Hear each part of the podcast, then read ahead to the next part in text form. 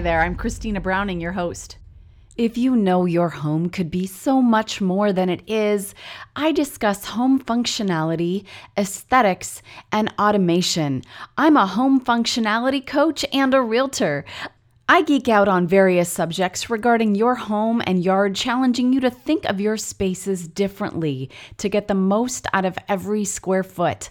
I pose questions for you to think through about your space and your reasons. This podcast is all positive, offering you virtual fist bumps and celebrating every little win. Remember, there's no such thing as perfect, but you can still aim for your best every day. Have you connected with me on Instagram? My handle is at Space and Reason. In this episode, let's discuss home functionality and aesthetics. Whether you have a grand house on a large piece of land or a tiny city townhouse, your home's entry is the first thing visitors see when they step inside your house, and it's the place that handles your comings and goings every day. Let's methodically walk through your home together. Imagine yourself pulling up to your house and parking. Where do you park if you even drive a car at all? Is there room for this in a garage or are you street parking? This could be the difference between city living and living in the burbs or country living. Do you have plenty of room to get out of your car? Imagine yourself getting groceries. What does this look like? How do you go inside with them? Where do you set your purse, your wallet, your keys, your sunglasses? Can you get in the door and into the kitchen with the groceries without having to duck and dodge around things? Is there a place to store all the things that's near the door that you need to take with you every day? because if you don't, I'm going to make a prediction here. They're landing randomly in areas throughout the house, and then you have to go find them when it's time to leave. So frustrating. Also, this stuff can clutter up the rest of your house, right? So, even if you don't have a mudroom, at least give yourself the luxury of some sort of landing catch all where there are baskets or bins or hooks or a combination thereof just mounted on the wall by the door that you come in.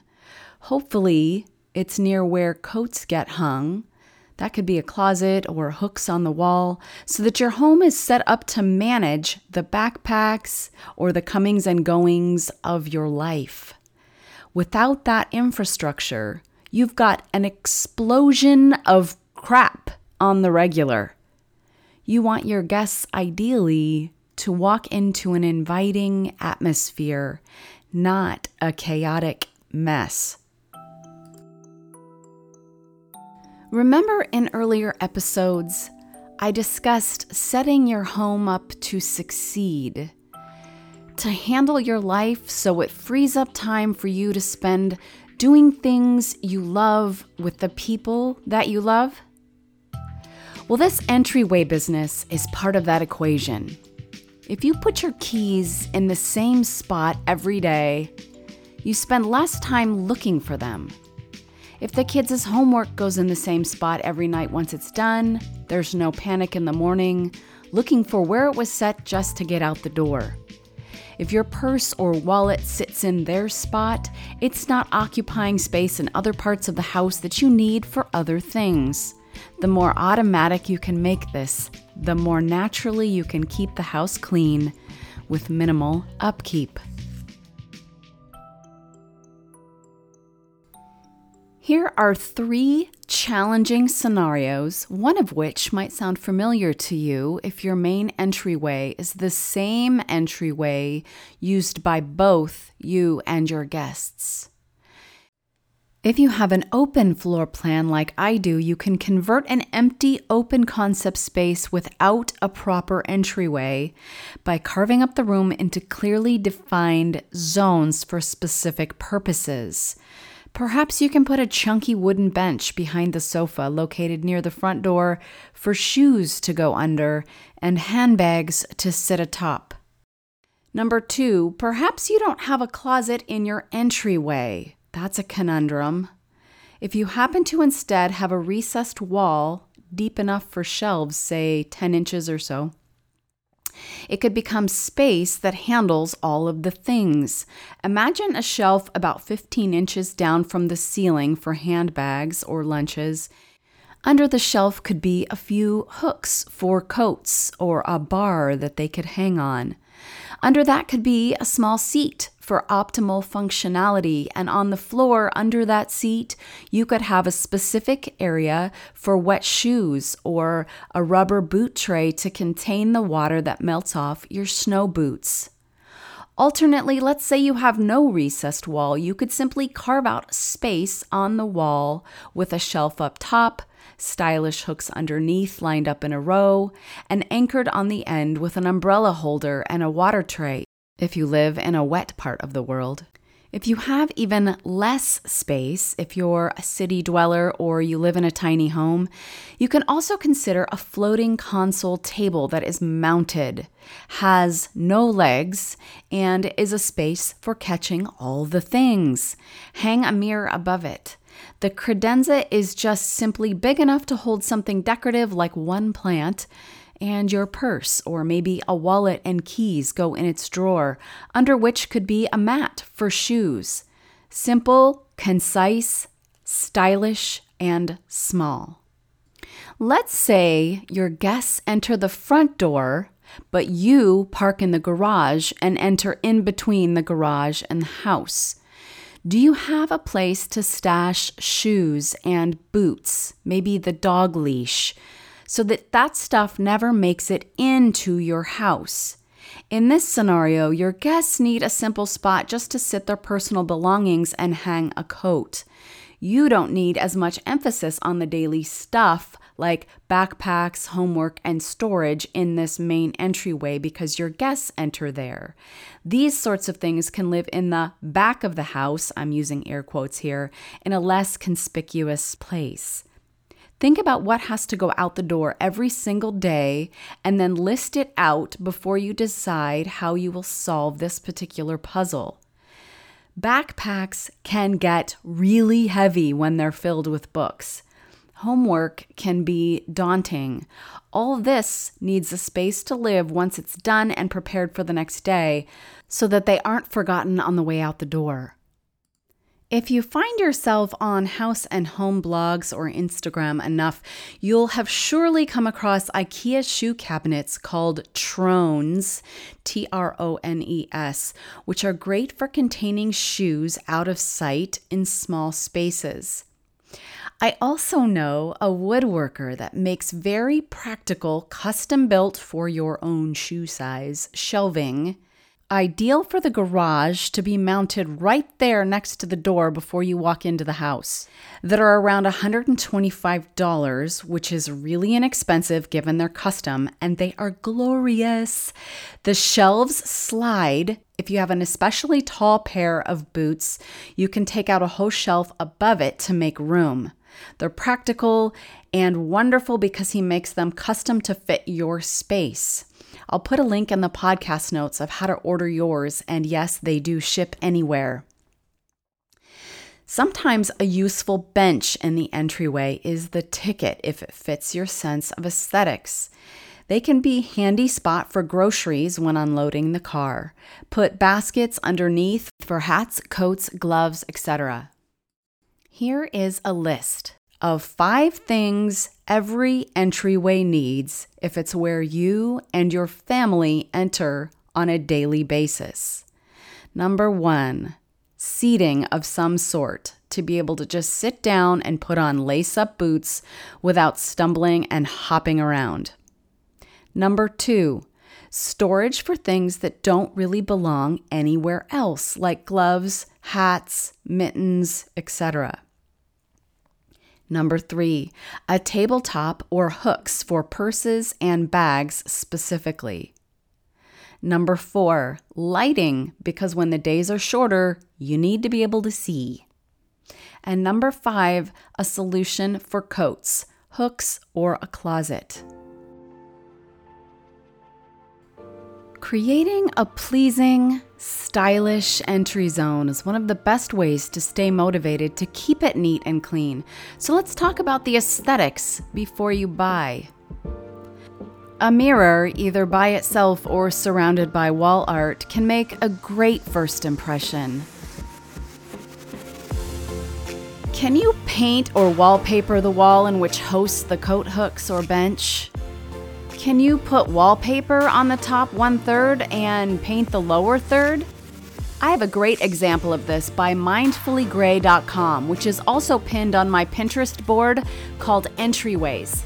Please note, I have a different board called Mudrooms and Laundry because many people don't have the luxury of a mudroom, and creating a space to manage your comings and goings at your front door so that your life is clean and neat and tidy, that's a whole different ballgame. Find my boards by searching the same handle I use everywhere Space and Reason. Speaking of aesthetics, we originally had cubbies in our mudroom. And I came to the conclusion after about a year of living with it that I didn't like the visual clutter. So I had custom bins made to hold things, but then we couldn't see what was in them. So I ended up attaching labels with rose gold binder clips to each one. One bin holds our SPF since we usually put it on as we go out the door. Above it is the hats, mittens, and gloves bin so they can be swapped based on the time of year. One bin holds my business cards and other marketing materials that I often need to restock, so when I go to open houses or other places where I'll know I'll want them, I'll have them handy near the door, and that also cuts down on the amount of stuff I'm storing in my office. Do you have an onslaught of paper coming into the house regularly? This used to be one of my family's biggest issues in a condo we had. A two tiered wire wall mounted bin, one for him and one for her, with our initials on each, helped to solve this issue for us.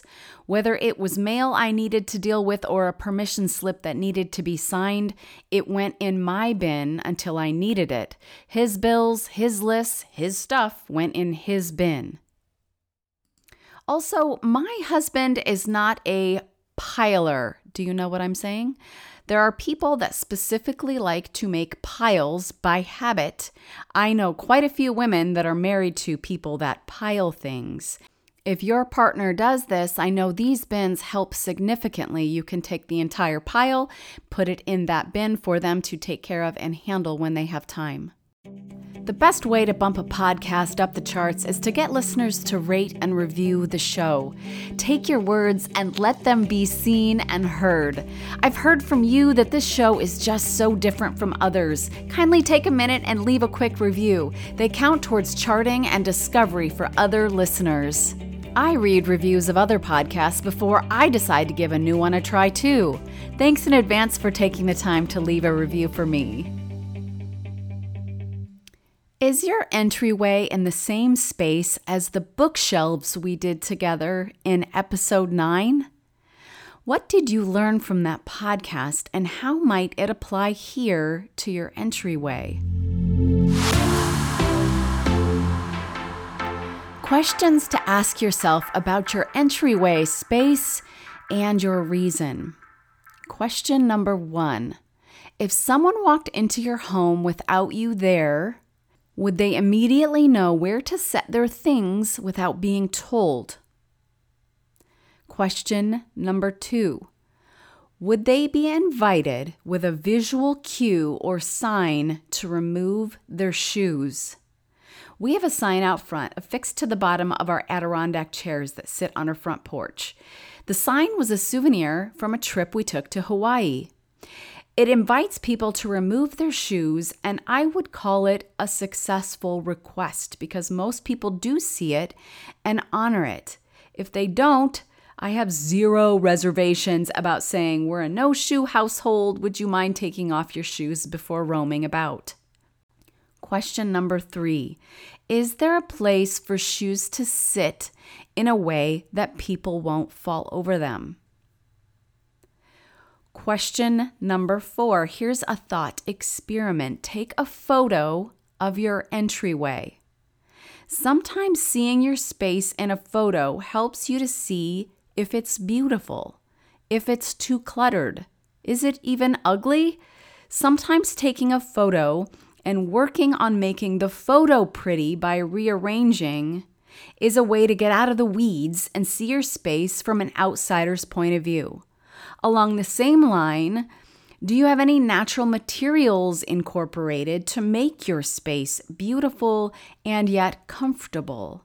Leather and rope and wood, natural fibers of any kind always help a space to feel timelessly comfortable and welcoming. Last question, number five. Let's review the list from earlier as it pertains to your specific space. Do I have seating of some sort? Storage for gloves, hats, mittens, SPF, whatever your region requires? Do I have a tabletop or hooks specific for hanging purses, bags, and backpacks?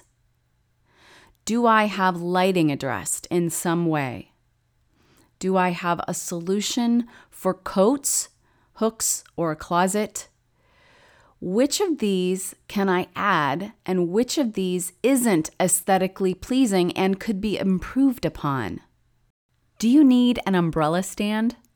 I'm sure it depends on where you live, though umbrellas and their sunny cousins, parasols, are believed to have thousands of years of history. The folding umbrella was only created in 1928. According to Sunnycomb, a website about weather, the country where people have the most umbrellas is Japan, with an average of 3.3 umbrellas per person. The United States ranks sixth, followed by Ireland, India, Thailand, Chile, the Philippines, and England.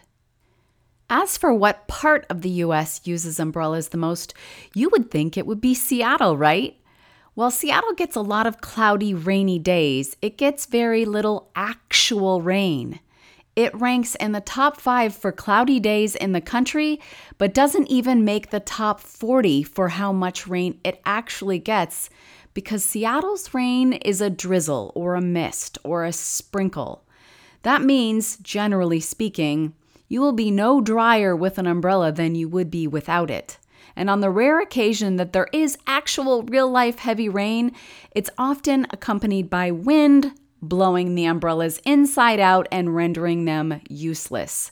So, those that live there, and I did once, that's where I went to college, we forego the umbrella and choose a great raincoat instead.